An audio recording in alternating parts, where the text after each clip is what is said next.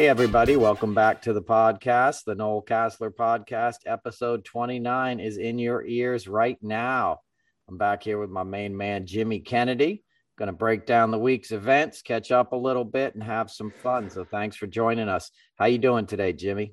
I'm doing good, Noel. Fresh off of your uh, first show, buddy. How did it go? Yeah, well, not my first show in life. Well, first show of the Unverified tour. Exactly. It, it was awesome, man. A lot of people came out, a lot of podcast listeners.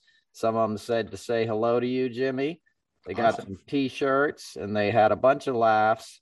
And uh, you know, it was a great crowd. There was a lot of love in the audience, and it couldn't have been at a nicer venue. It's the Rams Head, which is a venue I love. It's a institution down there in Annapolis. It's been there forever, and every national act you can think of has been through there. You know, Hmm. the walls of the place are just like a who's who of music legends and the good stuff too. And it was great. Like before the show, I was a little nervous, and I look on the wall next to the dressing room, and there's a picture of Graham Nash smiling. So I felt like my my rock and roll uncles were looking down on me and, and smiling. So it was great. I mean, from start to finish, it was amazing. About 70 minutes set. My opener was great. Peter Sullivan, he kicked it off perfectly, and uh, good time was had. And Annapolis is a great town, man. You would like it, Jimmy. I know you like that kind of Cape Cod, like nautical thing, since you're, you know, so Hmm. close to the ocean there in Indiana. But uh, I'm not sure if you know about Annapolis. It's where the Naval Academy is. You know, it- it's Yeah. sort of like a harbor off of the Chesapeake Bay on the Severn River. So it's just, you know, it's the sailing capital of the United States, believe it or not. It's like some serious sailing. And I did a bit about sailing. And they also have a badass mayor who's up for reelection. His name's Gavin Buckley, and he's an Australian, Jimmy. And he sailed to Annapolis with $200 in his pocket by himself from Australia and opened some restaurants there in town and then became the mayor of the town. And he's very popular. And uh, how badass is that, dude? You know, just sailing off to a foreign country from Australia, by the way. That's not like I sailed down from Nantucket. you know Yeah. I mean? That's like several oceans and stuff you're crossing to get there. It's pretty amazing. That's uh yeah, that's a modern voyage, dude. Um my uncle uh, till this point is still involved with the Secret Service. So I've I've been out to Annapolis. They lived uh, in there. He worked in DC. And we went to go see a Bayhawks lacrosse game uh, in Annapolis. You know, they have a professional lacrosse team, and it was really cool to get to see it. And went to several spots in Baltimore and the surrounding area. It was really cool to see family and visit them out there. It's a cool place. So yeah, an awesome place. And uh, you know, like you mentioned, it's right outside of DC. So we came home yesterday. I'm taping this on Sunday. So no, we came back on Friday, but they had another MAGA rally on Saturday, and it was a dud, you know, it, good chuckle, man, because it's worth laughing at these idiots, you know. Yeah. And and and Trump and Bannon and those guys apparently told them people not to show up or something like it's a trap, don't go, because they knew nobody was going to show up and it was going to be embarrassing. And it was, you know, it was embarrassing and it should be embarrassing. It should be a humiliation for anybody who's going back and still buying this bullshit. Okay. Those guys on January 6th were terrorists. They were domestic terrorists. You know, they were no better than Al Qaeda and the Taliban and any of these people that you waved your flags and thought you were fighting for the last 20 years. You've joined them. You're in a cult. You're a moron. And even worse, like Middle Eastern terrorists are getting manipulated with religion. These idiots are getting manipulated by a 70 year old drug addict in diapers. You know what I mean? Who's just trying to pay for his legal bills and pay for the empty office space in his tower and jerk off thinking about his daughter every day. You know what I mean? He could care less about these people. And yeah, they wrap it up in Christo fascist kind of bullshit, but that's all that's all a bunch of lies too. You think Jesus wants you carrying a gun, you know, and being a misogynistic asshole telling women they can't have abortions? Of course not. So you're getting played so hard and you know, I was going to try to not get angry on this week's podcast, you know, but it, it's, I guess there, that goes out the window, but it, you know, it's laughable. We should really just laugh at them. The only danger is there's so much stupidity in this country right now, and they've been manipulated so hard that in this last week, in the last seven days, we've got a million new COVID cases. Mhm. It should be gone by now. And it's not. You know, when I did this show, Jimmy, I had to tell the club, like, everybody has to show their vaccination card at the door you know, and you have to wear a mask inside. That wasn't the policy down there. They were kind of pissed at me, to be honest. When I walked in, I got a little bit of attitude because they weren't used to wearing masks. And they were like, oh, no, I got to put on a mask. And this is Maryland. You know, this is the bluest of the blue states. They have a Republican governor who's very popular and he's a good dude. But um, they were sort of like in the mindset that they're past it and they should be because they have a low case rate but we're not past it is my point you know mm-hmm. and if i'm going to show up in public i don't want anybody getting sick coming to see me for a comedy show because it's not worth it. So normally we wouldn't have to institute something like this this late in the game. You know when i booked this tour this thing was over right? It was in june we hadn't heard of the delta yet or whenever the delta you know you know or may i think you know but i guess june it started coming out but like my point is when I booked these shows I have this fall, like we weren't thinking about the Delta variant. We are thinking everybody's getting vaxxed and we're getting past this thing, you know, and now we're surging again. There's entire states where the hospitals are full. People are dying. You know, in North Carolina, they're getting freezer trucks to put people in because they're out of morgue space. That's pathetic and disgusting, you know, and we're behind the rest of the world now in vaccinations. We're a disaster. And it's because of this same thing it's because mm-hmm. they're letting these people get manipulated. Fox News is giving them this BS every night. And the club was great, by the way. I'm not dissing them. They were like, sure, we'll do that. But parts of this country, it's like, it's almost like they want to move on because they did the right thing and they're intelligent. But these other population centers that are full on red states, you know, Florida and all this stuff, you can't trust anything because you don't know where people are coming from. You know, mm-hmm. I check in a hotel and get in an elevator. I don't know where you're getting in the ele- elevator from with me. I don't know that you didn't just drive up from South Carolina.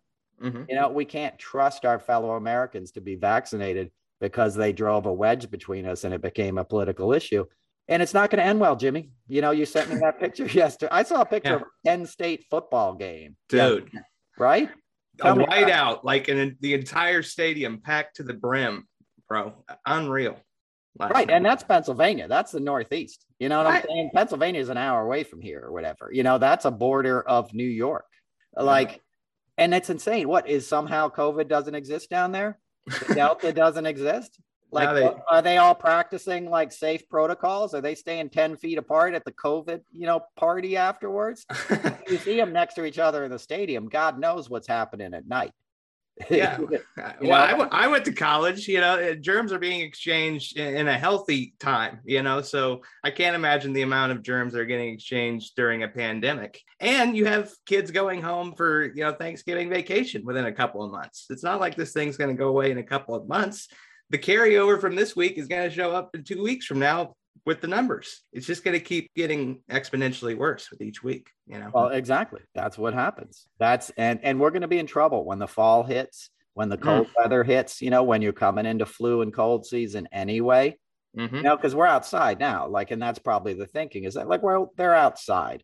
And let's be real, it's not really outside. And you're going through tight hallways to get from where you're sitting in the stadium to back out to the parking lot. So a stadium isn't really technically outside. You spend a lot of time inside. and, and the other thing when you sent me that video, Jimmy, is like, how is how are they not paying NCAA athletes? Uh, you know what right. I'm saying? Exactly. Like, how is that anything but a professional thing? They had fireworks. you know what I mean? The fans are in uniforms and like waving shit in the air. It, that was as much a production as the Super Bowl, you know, and they're making millions of dollars off of that tens of millions of dollars. And, and they're not paying these guys that are mm-hmm. ruining their bodies. And most of them aren't going to end up in the NFL. Most of them. And even the talented ones get hurt while they're in college. That's it. Game over. Eh, you know, and they're not sitting there applying themselves in classes. Not that they're not capable of that. It's just that the demands of being a pro athlete. You, what are you going to think about? Your game on Sunday or your history like thesis that you're supposed to be writing? And you had uh, i think it was uh, north carolina chapel hill a few years ago. They got in real trouble. They did have a law school that argued on their behalf for this but they had football players taking swahili to remain eligible. That's kind of what the mo is for a majority of these schools is to keep your star players eligible pass them with a you know an easy degree. Uh, i'm not saying that you know certain degrees have different rigors for education. But if you're going to have the demands of football, you can only have so much education delivered on the back end. Yeah, exactly. Yeah, that's what I mean. So pay them. Yeah. It's fine. Pay them. Right. Give them another three years to go to school when football season ends or something. Figure it out. You know, give them a lifetime to come back and get free classes or something. You know, there's a way to make it equitable, but at the very least, they should be paid because they're participating in a professional event. That's on network television, you know, or on this ESPN or whatever these package channels. People are paying for that, you know, and people are making money off it.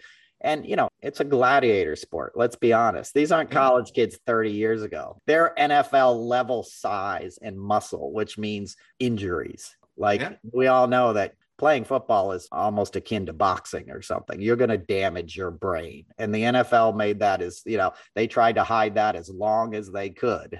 but, you know, you're going to pay with your brain. I've met a lot of those pro guys and it's it's sad. You know, you and you see the old ones that are retired. It's it's sad.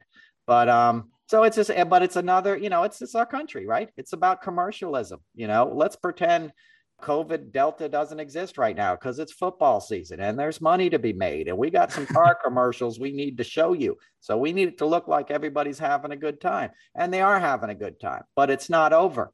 We're not past this thing because you let an idiot who wanted to divide this country named Donald Trump take full control of the GOP. And let's, you know, it's not hard to do that because these are feckless men. You know, these are men like Mike Pence who wanted to overturn the thing and called up Dan Quayle, your neighbor there, Jimmy. You yeah. know, Mr. Potato, right? Boys are back in town, boy. Exactly. He called up Dan Quayle and was like, "Hey, can I do this?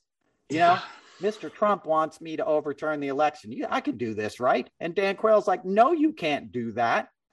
There's no way you can do that, dude. I can't even believe you're asking me this." Yeah. You know, and finally Pence got the message from Dan Quayle, went to Trump and said, Hey, you know, I can't do this. There's just no way constitutionally I could do this.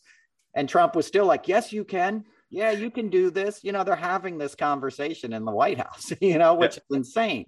And Trump's like, Yes, you can. And finally, Pence put his foot down, not really, but was like, I can't do it. Sorry, sir. And then Trump goes, Well, I can't be your friend anymore if you can't do this. And a lot of people on Twitter interpreted that like, oh, what an immature little child. I can't be your friend anymore, like somebody on the playground. That's not the message that Trump was saying, right? Right. That was saying, like, you no longer have the protection of my crime family. Mm. You know, that's Omerta. That's the five families kind of stuff. You get the blessing of your godfather and then you become untouchable in those circles. And once you fall out of favor with your criminal organization you're on your own. That's how they keep people involved in this stuff and doing the bidding right? They say hey go whack this guy. Go whack tony. And you're like i don't want to whack tony. He's my cousin. He makes the best zd in brooklyn. Well if you don't whack tony i'm not going to be your friend anymore which means you're going to get whacked next. And what happened what mm-hmm. happened a mere weeks after Pence stood up to Trump and said, I can't do it? Trump tried to get Pence hung. Mm. Hung, Jimmy. Yeah, they brought mm-hmm. a they brought a uh what do you gallows, call it? bro? A gallows, dude. Who happens to have a gallows? We're going to uh, you know, going to a rally on the mall. I got some wood, I got a drill. you know what I mean? I'm gonna mm. build a gallows and hang this motherfucker. That's what they were trying to do. And Pence still acquiesced, which my point is Trump owns that party. He owns yeah. these guys. But here's the good news they're a bunch of fucking fools. Okay. So if the DOJ ever grows a pair themselves and stands up to them, which I don't think they're going to do, I think Merrick Garland is a is in on this stuff as much as anybody. To be honest with you, I've said it before.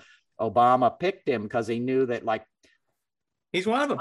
Right. McConnell and those guys are like, well, they're surely not going to have a problem with this guy. He's a fucking, you know, Opus Dei kind of conservative dude. You know, whatever. He's not going to do it, but the people will do it, is my point. ultimately, I'm trying to deliver you a positive message saying they're on their way out. They've become such cartoon characters at this point. And yeah, sure, people are still buying it, but those people are dying. You know what I mean? Those people are dying off. So as soon as somebody comes along, and it won't be Merrick Garland, but it, the next attorney general, stands up to the NRA, stands up to these people. And obviously, we're going to get comments. I love Merrick Garland. I know that a lot of people have ultimate faith in our justice system, and those tend to be white people, right? Because it works yeah. for you if you're a white person. Uh-huh. African American folks are like, yeah, no, that's a fucking scam. You know, whitey going to white, right? Because mm-hmm. people get away with this crap, and that's what they're protecting. Is they're protecting this patriarchal kind of system where commerce and you do the right thing and say the right thing, you advance. That's mm-hmm. how we got a Brett Kavanaugh, who was as crooked as the day is long, right? but we will change this because the next generation's not going to buy this shit. You know, the ones that are paying attention, your generation, Jimmy, will We're change. Right. My generation has, and, and the boomers ahead of me, they kind of like the way things are. Let's not rock the boat too much. I got a lot of 401k in the market. I got a nice house. I want to buy that other house to retire to. You know, let's not do it. That's why they're mad at AOC, right? AOC tax the rich. There's not a woman more beautiful than oh Alexandria Ocasio Cortez in my book. I mean, she is just stunning. And I mean that as who she is as a person. I'm not just talking yes. about her physical beauty, which is stunning. If you looked at her in that dress, she was just amazing, like a movie yeah. star. Yeah. And that dress was badass. She wore that on the Met, that, you know, on the stairs of the Met. That's my neighborhood, Jimmy. You know, yeah. I live up uh, a couple blocks up on Fifth Avenue, you know, when I'm in the city which I which I fled, but I'm still there every day. But that's my hood, right? That's across the street from Bernie Madoff's old apartment. Looks down on it. You know, the Koch brothers are around the corner. Well, yeah. Charles Koch is dead and David Koch's out in Kansas, but they still have property. Charles's wife is in a townhouse around the corner. They still have their place at 740 Park Avenue.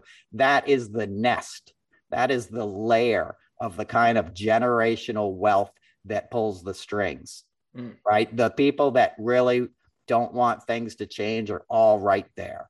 You know, and the Met Gala is the pageantry of that. It's not a bad organization. You know, it raises a lot of money for the Met, which has an endowment that's ridiculous anyway. It's not like they're losing money. But, you know, my point is she got a lot of pushback for that, but she's the generation that's going to change things. That's the radicalism you need. You know, and I went to high school at Lakeland High School up here in Westchester. She went to Yorktown High School, which is the same town essentially.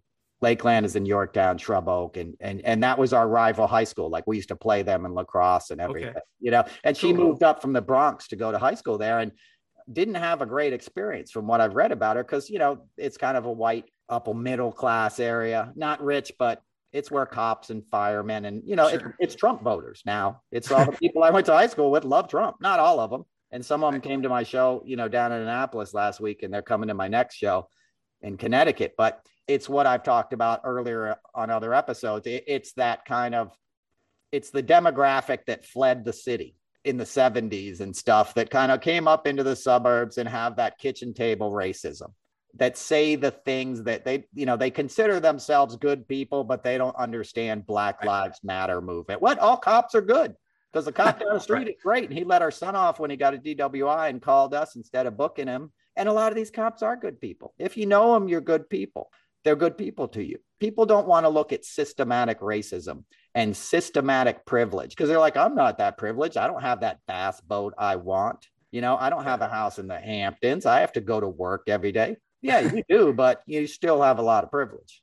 Yeah, we're just trying to fulfill the social contract for everybody at this point, man. Like an even playing field on a basic social contract. But let me uh, react to Mike Pence because I couldn't believe reading that excerpt from that book, man.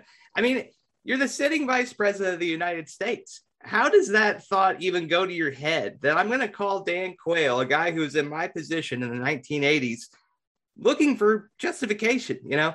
Uh, hey man, listen, I'm thinking about not certifying the votes on the 6th. And uh, I'm just kind of wanting to pick your brain, see if there's any wiggle room there. Give Karen and me a call. We look forward to seeing you. You know, like you can't make that phone call, let alone have that conversation.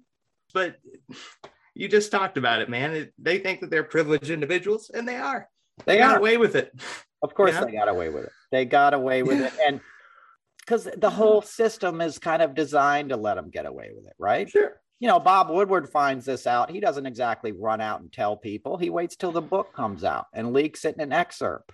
Do you know mm-hmm. what I'm saying? How much stuff gets revealed? It's what I told people, like with my stuff, you know, with the, uh, I said, look, anything I'm telling you about Trump, you're going to hear about in the coming years. You're just going to have to buy a book to hear about it because nobody's going to talk about it at the time. They're going to talk about it when they can make a buck off it. That's the system. General Milley, you know, who had to tell, he's the Joint Chiefs of Staff. He had to tell, like his other generals, like, if you get an order to bomb somebody with a nuclear bomb, don't follow it. Call me first because he didn't trust Trump enough, you know? Right. And, and he's a hero for doing that you know, and obviously the right now is like, well, he should be court martialed. You know, he disobeyed the chain of command. Well, he had to. What are you going to let Trump bomb China? And when I started speaking out, you know, in my comedy set in like 2017 or 18 or whatever, I would tell people, look, I don't care that he does Adderall. What I'm trying to tell you is that he's an active addict. It's the addiction, it's the isms underneath it that he's only thinking about himself and he has no grasp of humanity. He's a psychopath. And I, I would always tell people because they'd come up to me after shows and clubs and be like, Is this real? And I said, Yeah. and what you need to understand is the guy I know would blow up the world to save face. He would do it if he thought he was going to get embarrassed.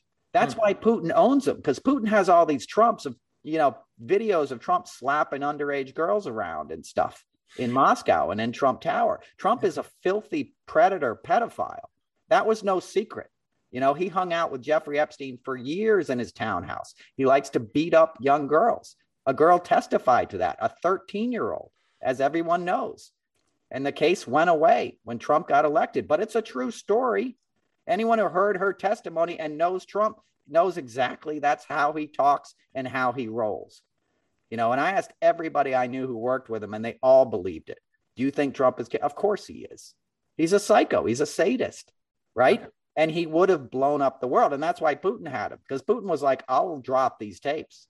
You do what I say. That's what the Helsinki visit was about, you know, and that's why Trump ate the minutes of the interpreter or took the minutes because he didn't want people knowing about that. So my point is, embarrassment you know humiliation and uh, uh, being perceived as not powerful is a threat in his mind enough that he'd, he'd wipe out a nation. No mm-hmm. problem. He'd nuke anybody he could. And Milley knew that. Milley's not a dumb guy.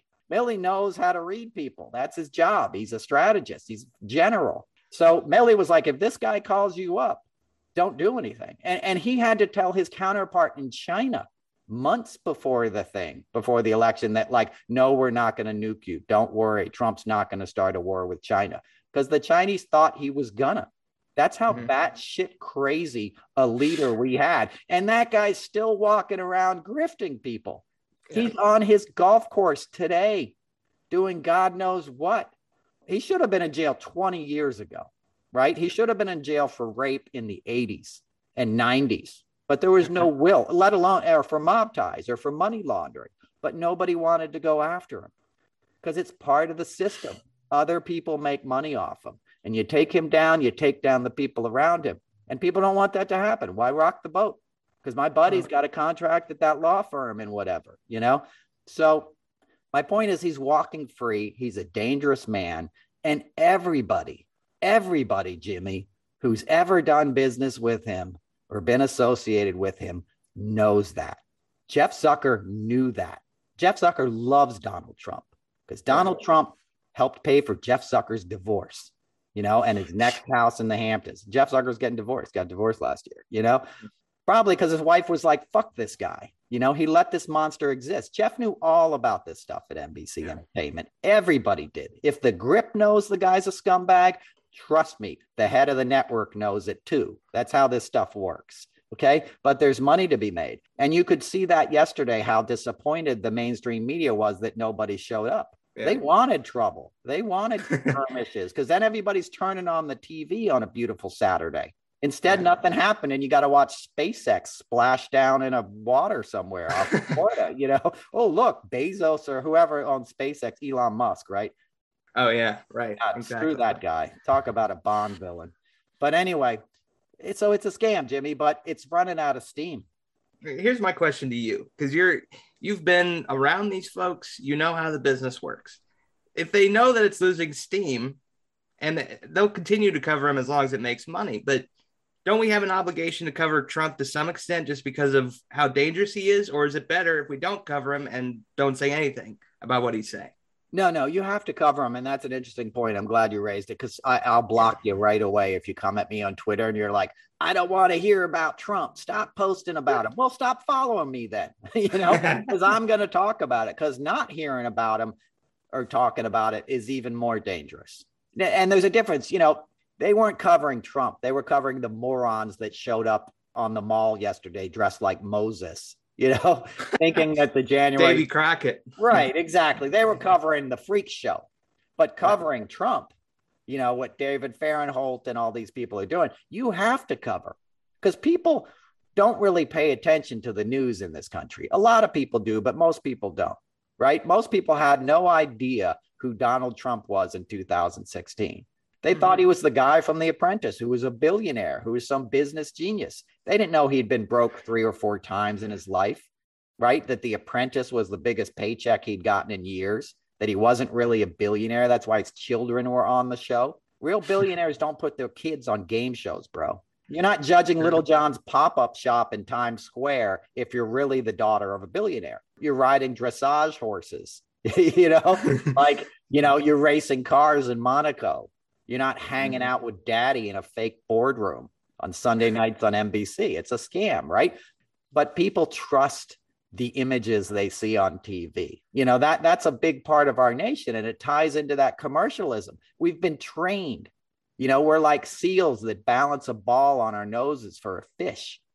Right? We want the next shiny thing. We don't really want to see how stuff works and people didn't understand who Trump was. And the media wasn't really that interested in painting a clear picture in 2016, right? Hillary Clinton wasn't going to bite back that hard. So they were like, let's go after her. Let's go after her emails. They didn't tell people about Trump. There was articles written about it, but it wasn't front page news, you know. And, and I told Hillary's campaign what I knew and they were pretty confident they were going to win. So they're like, all right, we'll put you in touch with People Magazine. And I gave People an article and they didn't put it out. Uh, they did a cover story on Nancy O'Dell's divorce that week instead. Right. And then the Access Hollywood thing came and everyone, you know, that should have been it. You want a guy who speaks about women that way as your president? And he was able to explain it away with locker room talk. That's what he told people, Jimmy. Well, that's just locker room talk. Boys will be boys. And that's that's sad you know and, and it speaks to the larger issue of how we treat women in this country how much misogyny exists in this country that you're willing to accept that. And people will say oh well what if it was your mother or your daughter or something? No. What if it was just a woman you didn't even know? Why don't you respect women as much as you do men? Why would you talk about them in such an objectifying way? And why do you want some rapey douchebag who speaks like that becoming president? I hate all that kind of stuff. I hated the term let me hit it you know how people say, I would hit yeah. that? No, I wouldn't. Like, why do you even talk that way? And, and, you know, and women get into that stuff too. Like, I don't even understand sexuality now. Like, why does somebody want to get choked? What? Like, what is wrong? You know, where are we going as a culture? What is violence? Like, Game of Thrones was like violent porn. Like, I liked Game of Thrones, you know, but every show has like a scene that just takes it too far. I'm getting off on a tangent there, but my point was like, the mainstream media never had a cash cow like they got with Donald Trump. Mm. In this, you know, 2015, when those debates started and he started talking about Megyn Kelly and all these disgusting things he was saying, a hmm. light bulb went off. And they're like, this guy has people tuning in to debates in the middle of the summer. Right. And it, he rode those coattails. And Trump knows how it works better than anybody. And he knows how to keep his name in the headlines. So, to answer your question, you have to cover them. Everybody doesn't have to cover them. Okay. But the people who are sort of good at it need to stay on his ass until he's locked up. And he'll never be locked up. He'll never be locked up. Jeff Bezos is not going to release the apprentice outtakes. I probably get three messages a week, Jimmy. Hey, what do you think? You think Bezos is going to? No, Bezos is not going to do that. He bought MGM. He's buying a property. Why is he going to degrade his investment? Why is he going to tell you, hey, this company I just bought kept this stuff from you, you know, for 10 years and let a madman ruin your country? He's not going to do that. He's in on the stuff too. Sure, he doesn't like him, but he likes money. He likes money more than anything else, more than people, just like Trump. Bezos isn't offering health care. He's not letting his workers unionize. You know, I drove down to Annapolis from New York, Jimmy. You know how many Amazon warehouses I passed in New Jersey, you know, in Maryland and stuff? Like they're massive, Jimmy. Mm. There'll be a time in this country where all you see is Amazon warehouses and trucks on the road. That's all Mhm. it's going to be. You know, so It'll one be- guy can become so wealthy. It'll be what? It'll be like WALL-E. Have you seen WALL-E before? Where where the robot's going through and it's all the commerce just laying around and it's the same box and label. Pixar is trying to predict the future. If you if you actually look at it, man, and lay out a timeline, there's like a whole theory that they're laying out the future. Jimmy's always asked me. No, I don't know what that is. I've never seen a cartoon movie in my life. I saw You Bambi. got to. No, Pixar is so that. good. I, I'm sure it is, and I know it's got fan. It's not my thing. I saw Bambi in the uh, movie theaters when I was a kid, and they made one about rock and roll. I saw, but I'm not. I'm not a cartoon guy, Jimmy.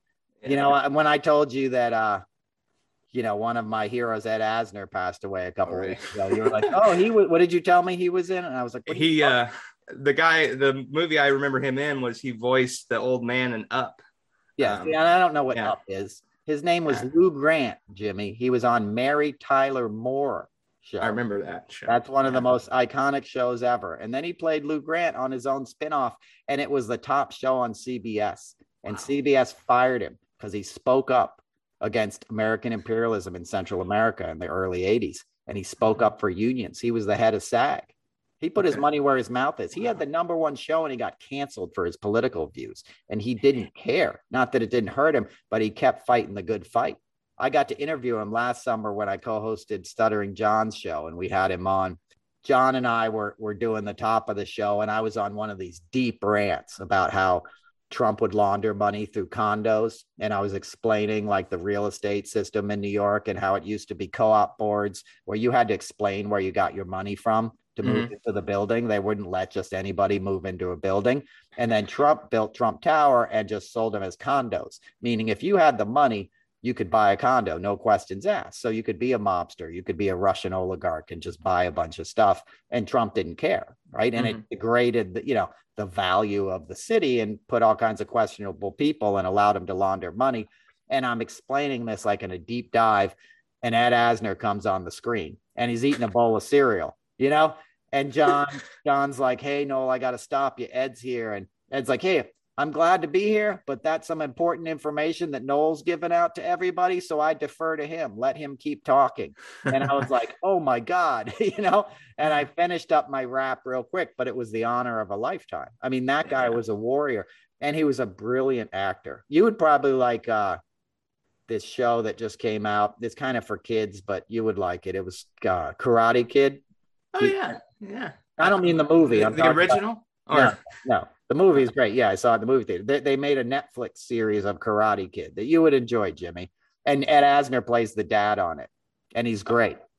cool. Yeah, I'll definitely check that out, man. I Um, can't believe you haven't seen that. That's like made for you, Jimmy. You will like it. No, I'll have to do it with my professional wrestling uh, background. You know, kind of similar thing. Oh, you'll love it. You'll love Yeah. it. It's actually good. It's very kitschy and Yeah. good. I'm not dissing it. It's just obviously made for teenagers, which is what I like. You know, I like those that are like lighthearted and not like a lot of violence and stuff. But uh, so Ed Asner, you know, we lost him and he's a legend. And you know, I was drove past Baltimore through Baltimore. Annapolis is next to Baltimore. Michael K. Williams, you know, Yeah. from The Wire, you know, one one of the great actors of his generation, and a guy who just oozed authenticity and truth and lived it and lived his struggles and people loved him for it not for the struggle but for the glory. And uh, i have a lot of friends that were very close with him. I didn't know him. I ran into him once in uniqlo eh, which is a clothing store in new york and i don't get uh starstruck and like we were both like standing in line to to go into the changing rooms or something and i could barely talk. It was super cool guy though. And uh as I said, some friends of mine were very, very close with him, you know, and, you know, sadly, addiction is a disease, you know, and it claims you sooner or later. It took, Yeah. took some, it doesn't have to, but uh, unfortunately it does.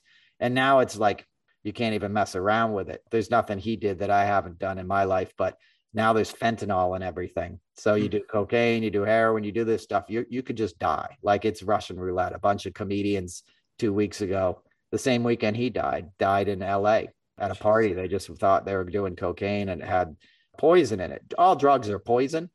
it was never a safe thing to do, Jimmy, but now it's just like in, it can be instantly deadly and it, it's scary. It's scary out there, you know. And if you if you're struggling, I don't know, people struggle all across the the board, but if you're struggling with any addiction or something, you can always reach out to me and, and there's always a hand out there to help you. You know, this guy was in his penthouse in Brooklyn. You know, he had achieved the heights of success. You know, he was universally revered. He had a phenomenal career, but you let your guard down and, and, and a disease will sneak up with you. And I certainly don't know, you know, what was going through his head that day, but we're always, you know, those of us in recovery, it's one day at a time, man. You, you never have this thing beat, you know, and you have to really stay on top of it. And, uh, you know, I don't know where he was at. I'm not speaking to that. I'm just speaking to the fact that sometimes you don't get a second chance. He didn't that day. Philip Seymour Hoffman, same thing, you know, just another incredible actor. I was doing the Super Bowl the day he passed, and they buried him at a church down the street from my house or my apartment in Park Avenue. And I happened, and I loved him. I, I met him at the Tonys, you know, one of my heroes as an actor.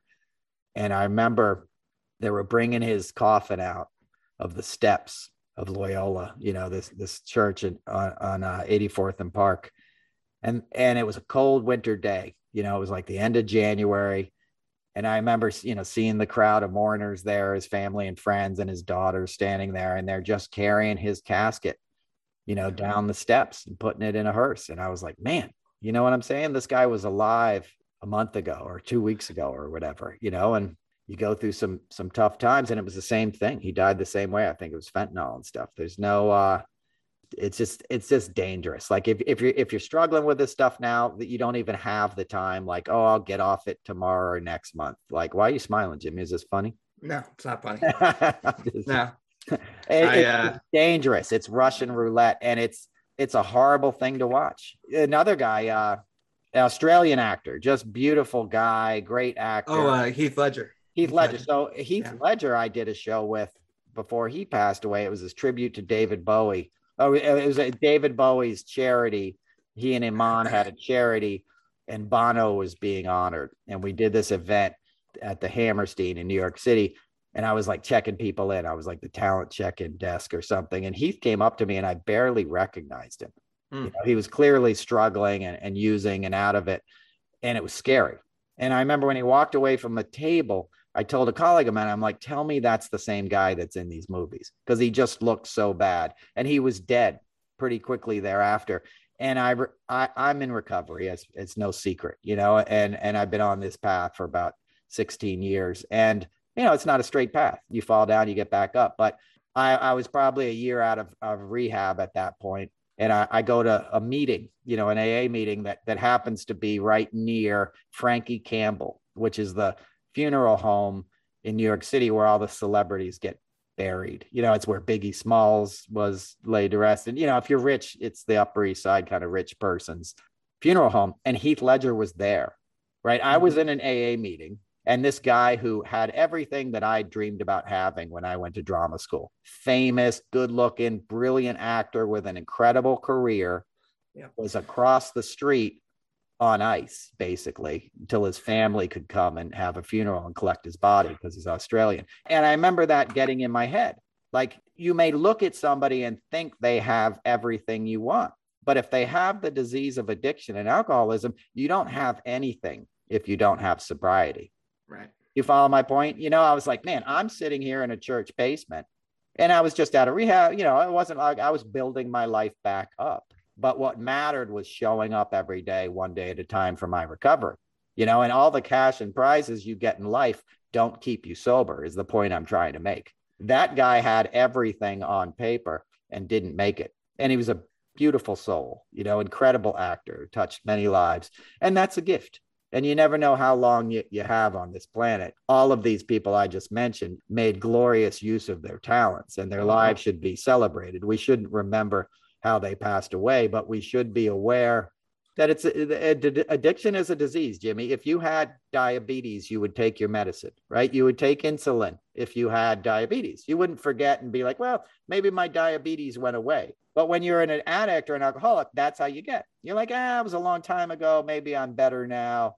you know, I don't need to do this every day. I'm busy, blah, blah, blah. That's how you trip up. So, how you counter that is you continue to be of service. You know, you continue to try to help other people. And, uh, no matter what's going on, you make your meetings and you, uh, you know, you stick out your hand. And that's something I do.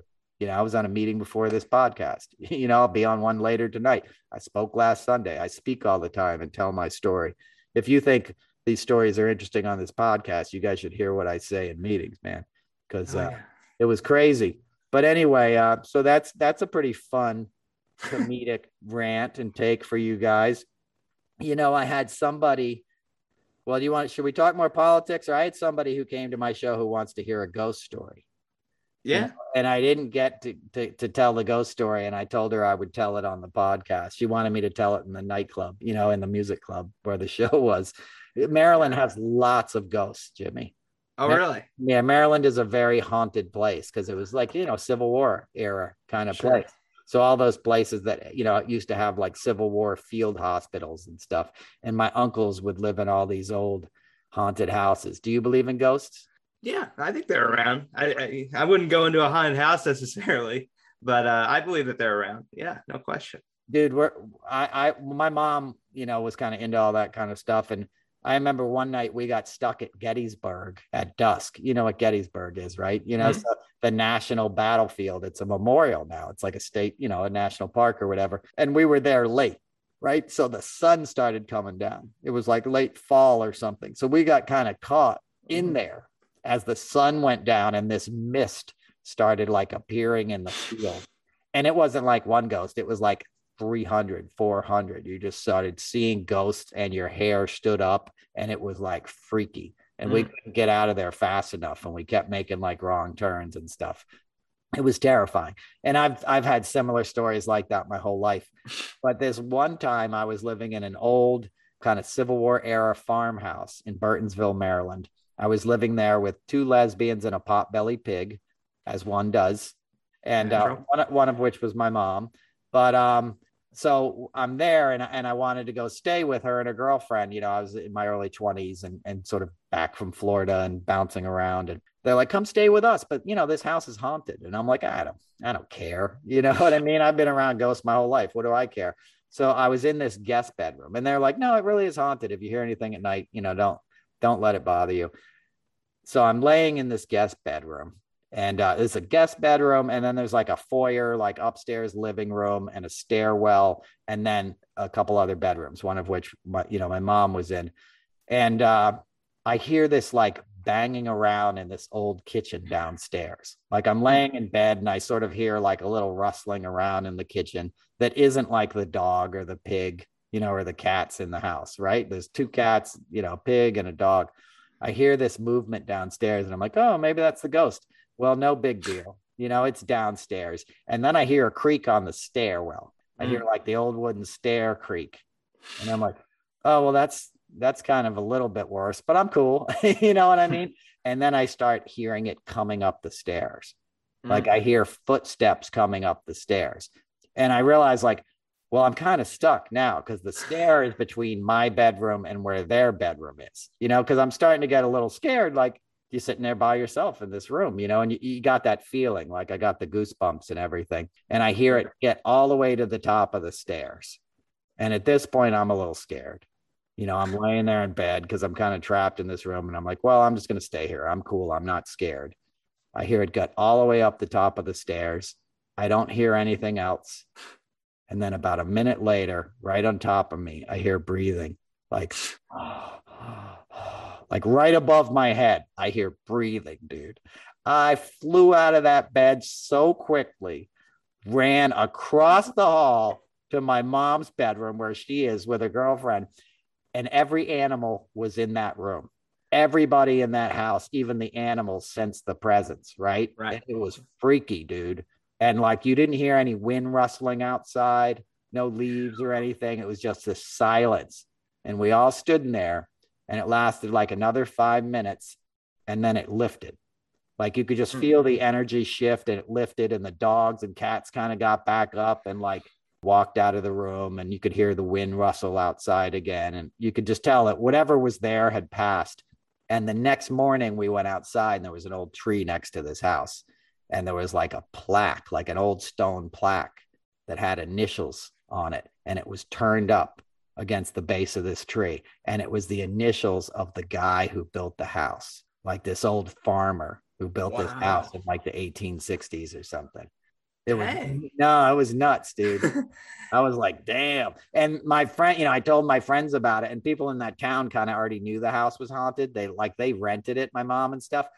And the people like who worked in the restaurant with me would like only drop me off at the bottom of the driveway. There was a long driveway, and it was like on a kind of farm. I mean, it just looked haunted, you know. Like if you just drove up, you're like, yep, that shit's haunted. And yeah, people would only drop me at the bottom of the driveway. They're like, I'm not even driving up there and I had a couple friends come and stay in the house from time to time, and they all got creeped out and left. You know, but it was sort of just like that energy checking in with you and seeing, you know, letting you know it's there. But that time was scary. you know, that was like because it was just like I didn't hear anything, and then I heard breathing on top of my, right on top of my face. Well, living in an old farmhouse in Indiana, you know, there's old creaks in this house that you'll hear where you're like, "What's that?" You know, and with ever since my dad's passed and even beforehand i feel my relatives around me all the time i feel their energy so you know it's just a vibration in a different level exactly that's, all that, about yeah yeah it's all the same thing we're just kind of tuned into this dial you and i know right now and then when we move on we'll be tuned into another thing you know we move on to the next thing so. Exactly. It's all vibrations, brother. My cat visited me in my dreams. My cat passed away well, he, eh, my cat was my best friend. He passed away like awesome. on Friday four years ago, you know, and uh, he's buried out by the pond. But, you know, he like vividly came to me in my dream last night because it's the anniversary of his passing. And in the days after he passed, I got sort of like his presence. I was doing a show called the Global Citizens Festival. And, uh, and, and it was in my old neighborhood where, where when I got the cat, you know, we lived down in the village and we were doing these rehearsals down in the village at a Skirball Center, part of NYU. And I got sort of this message from him. You know, you just got this kind of like sense. It was this thing I saw that had significance, you know, to me and the cat. And then I felt his presence, you know, it was the day after he had passed away. I hadn't even buried him yet. You know, it was just sort of like laying in rest. And uh, I got this message, and it was like, whenever you're present, like whenever you're aware of the breath coming in and out of your nose, I'll be there. I'll be there with you. Do you know what I'm saying? It was just like, look, I didn't go anywhere. I'm here, but you have to be present to feel me. And if you're ever breathing and breathing in and out, you're there. I'm there. You know, love doesn't leave us. Like I told you about your dad, Jimmy, it doesn't go anywhere. The my cat passed away on a Sunday morning next to me. And, and the last thought, it was like a message. And he was like, look, you got to take care of yourself now. Like you can't just like zone out and get stoned and watch TV and whatever because my cat was my protector. I got sober because my cat looked at me and was like, What are you doing? You know, because it was just like me and my cat living in this house in the Hamptons and I was bottoming out 16 years ago. And, uh, you know, my cat was really like what what got me to seek help more than anything else. And I did a PBS show about this that's on the nature program. There's something called Why People Love Cats and Dogs. And I I talk about this so people can look it up if they want more details. But that was the sort of last message from my cat like you know you you got this i got to go now you got this but like don't forget the lessons in love that we shared together right yeah. and that's what you know your dad gave you a lifetime of love you know did. you didn't get him that long but you got him 25 26 years that's yeah, a lot you know that's long you know and and people aren't getting their family that long now and it's completely unavoidable that's the tragedy there's there's a lot of orphans that are going to be covid orphans you know, that's pathetic. You know, because they lived in a state where their parents believed that Governor Abbott was telling them yeah. they didn't need to get vaccinated or DeSantis or something. You know, some millionaire who's damn well vaccinated and yeah. damn well has masks on the staff. You don't think the staff that's cleaning the governor's mansions in Florida and, and Texas are wearing masks? Bet your fucking bottom dollar they're wearing masks, you know, and getting checked and showing vaccination cards just to get in the building guarantee it. Well, and I, I think about my dad all the time because, you know, September 9th, 2019 was when he passed. September 22nd was the day that we had his uh, celebration of life. And it was going to be his birthday, uh, his 69th birthday. And obviously didn't make it in time to see it, but um, one great story from there was that I went by the band and it had been members of my dad's band who was there to just you know play some music and celebrate his life and uh, there was a monarch butterfly attached to it was like a netting that you you could see through in a really nice outdoor area and it stayed for three hours. You know and it made me think he's right by the band. That's where he would be you know so they're there. You just gotta look a little harder. Exactly buddy. And you got to stay open to those signs from nature. Nature is magical. You know after we get off this podcast i'm going to go sit by my pond and look at dragonflies all day and butterflies. Like butterflies are so amazing. You know I, you know i don't know if you know this but like we let our our meadow go we have like four acres and we don't mow yeah. it because it's a meadow right yeah. and it's like it, now it's now it's the time of year where it's full of full of goldenrod and queen anne's lace and all these little flowers and stuff and the butterflies and bees are super happy like they're completely stoked you know yeah. and there's gazillions of them and there's hardly any of those left on the planet that you know or we're losing them it's the pollinator pathway i'm started of the par- pollinator pathway but like you lose the bar- the bees and the butterflies you don't have crops anymore unless you want this generic Monsanto crap, you know. but my neighbor's got, you know, three, four acres and he mows it. He had a lawn service come yesterday for four hours and now he's going to do it later today just for fun. You know, it looks like a carpet. He's just, he doesn't know what to do with himself. He has like OCC or whatever. What do, what do you call that? OD? OCD? OCD. Yeah, yeah. He's got like lawnmower OCD.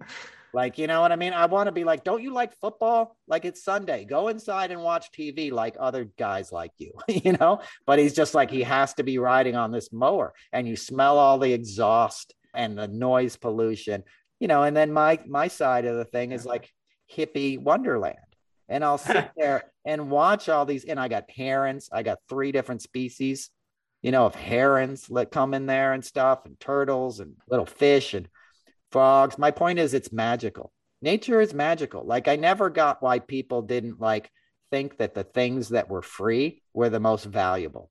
Like, when I was a kid, I would see you'd get toys and all this stuff. And then I'd go out in the creek in Crofton, Maryland, where I lived as a little kid, and I'd see like a newt, like a salamander.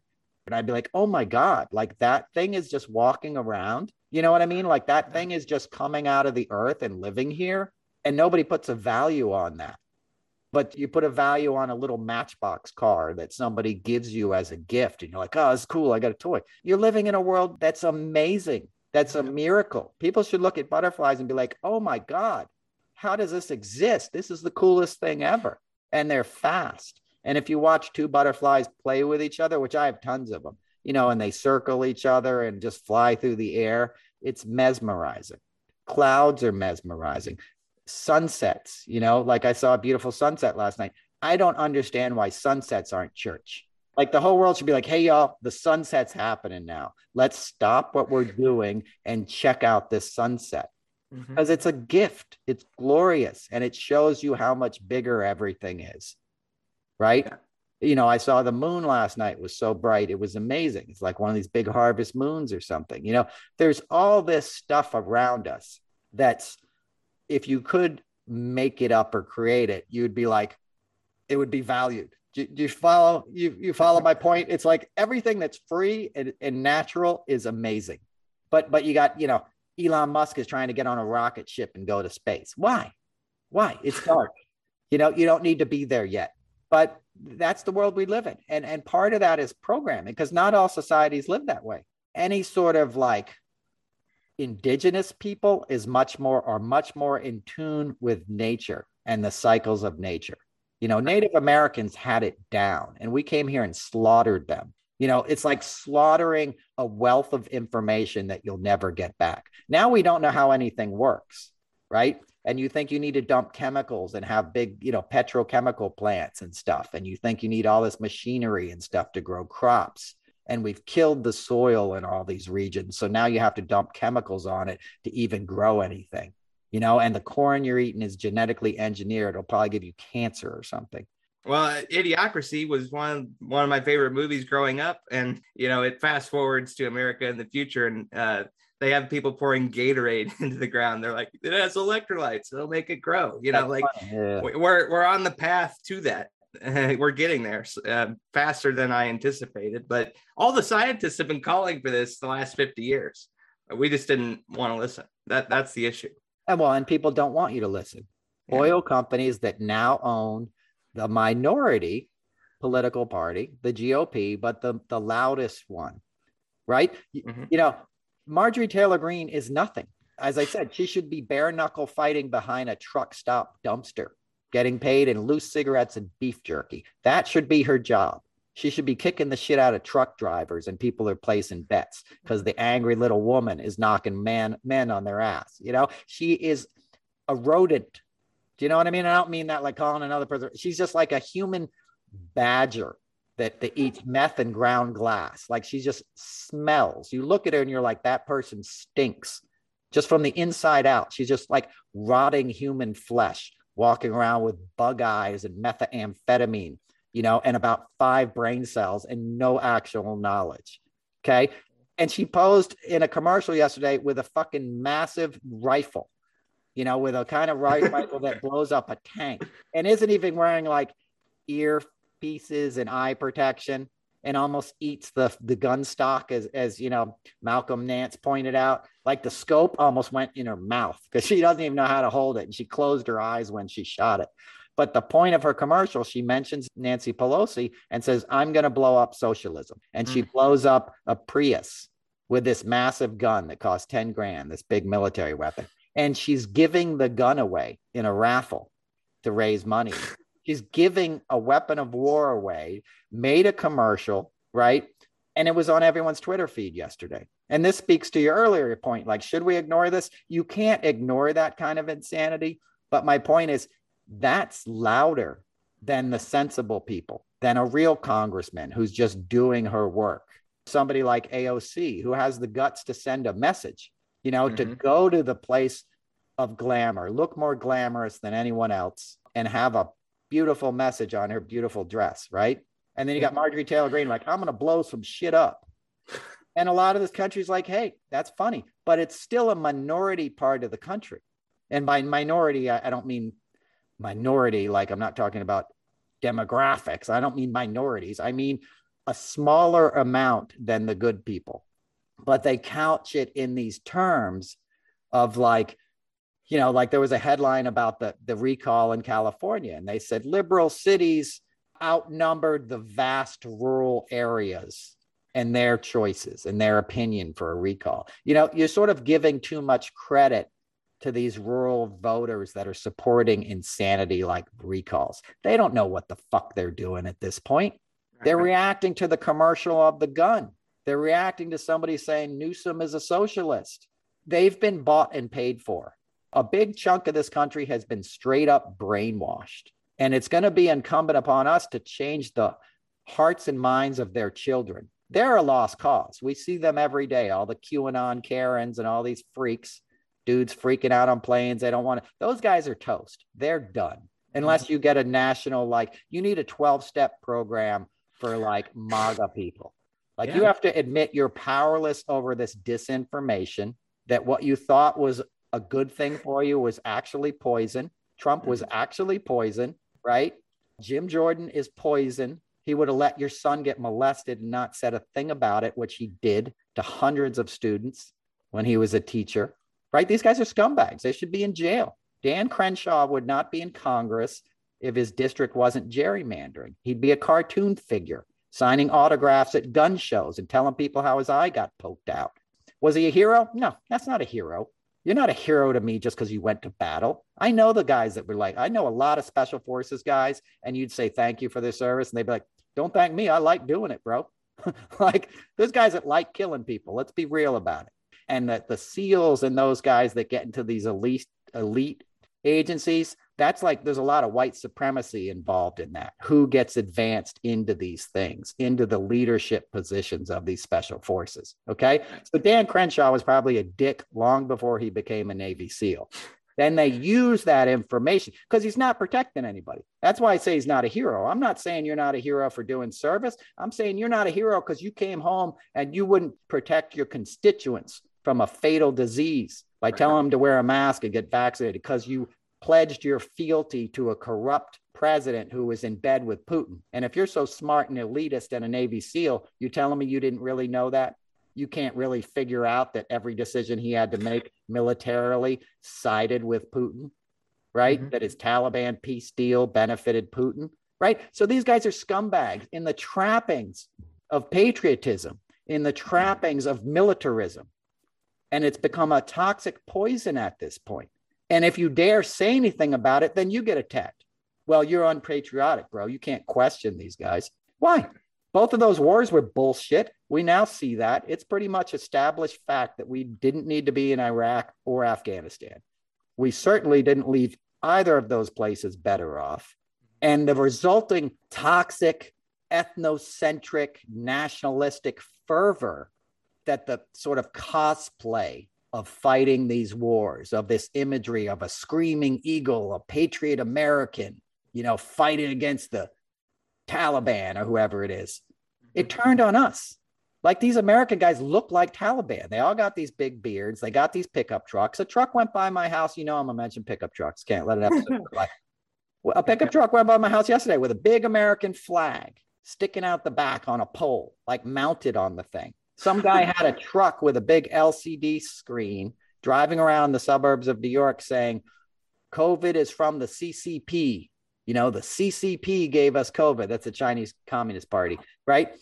They're active warriors spreading disinformation that came from Putin via Donald Trump and the whole party that supported him because they knew it was really easy to manipulate people with this bullshit and that they'd get these loud vocal supporters like Marjorie Taylor Greene and all these other people to make these cosplay commercials all the time. And they knew that the mainstream media would eat it up because it was so like it was so easy to sell that shit. You know, it was like, oh, people are going to tune in to see this crazy freak show and we're going to make a lot of money. And the New York Times is playing along with all of that stuff. And it, it's created a cycle that's dangerous. And you have to become aware of it and look at it from the outside because it's nasty. You know, you stop using lead paint on homes because it causes cancer and, and makes people sick and gives them lead poisoning and stuff, right? It took a long time to do that.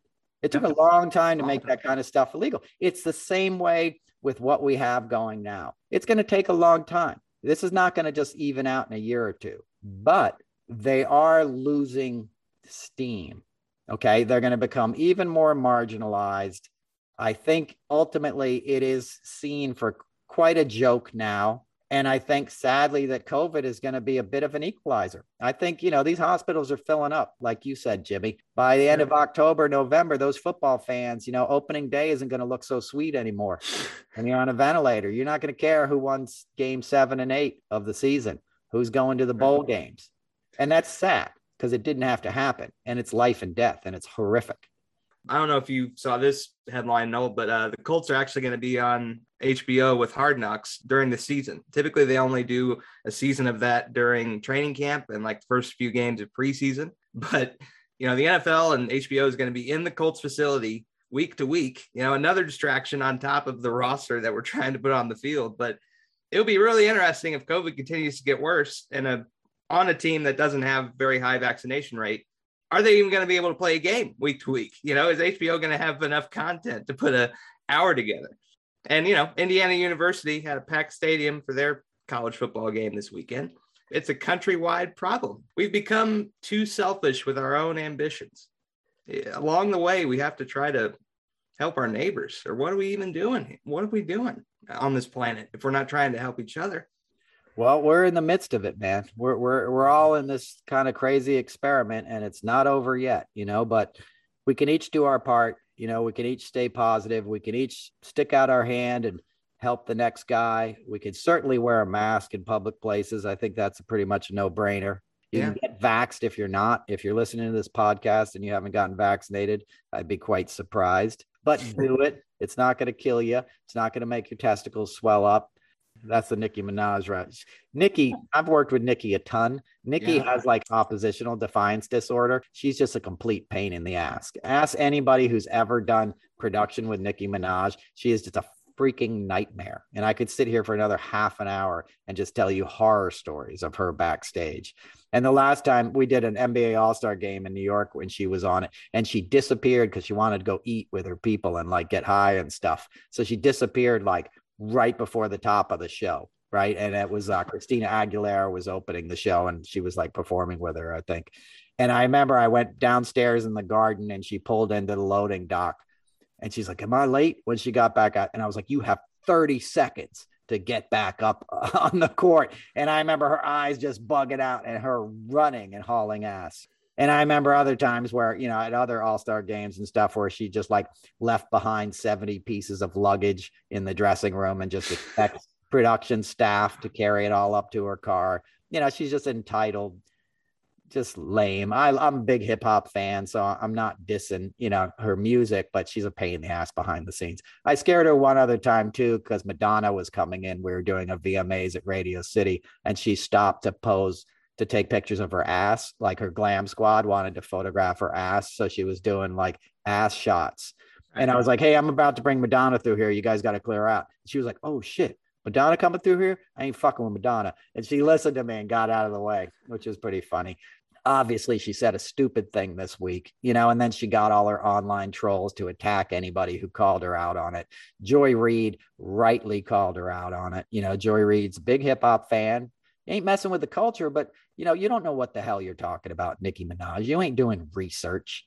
You know what I'm saying? Yeah. Like, yeah, stop it. Stop it. You know, because you're going to get people killed you're going to get people killed. You barely got people to take this vaccine. And, you know, I don't want to just go after Nicki Minaj. Eric Clapton is a fucking moron now, too. You know, and I'm a guitar player who grew up loving Eric Clapton, and I've worked with Clapton. I wasn't even going to tell you my Eric Clapton stories, and I'll tell them on another episode. But like, I did a gig with Clapton and Keith Richards, and they got in a fight and didn't speak again for 10 years. And I'll take Keith's side on that, you know, but, um, uh, yeah, I'll tell you my Clapton stories. But Clapton's an asshole. He posed with Greg Abbott at a concert in Texas last week. He posed with him backstage. Jimmy Vaughan, who's awesome, you know, an awesome guy in sobriety. Jimmy was in the picture too.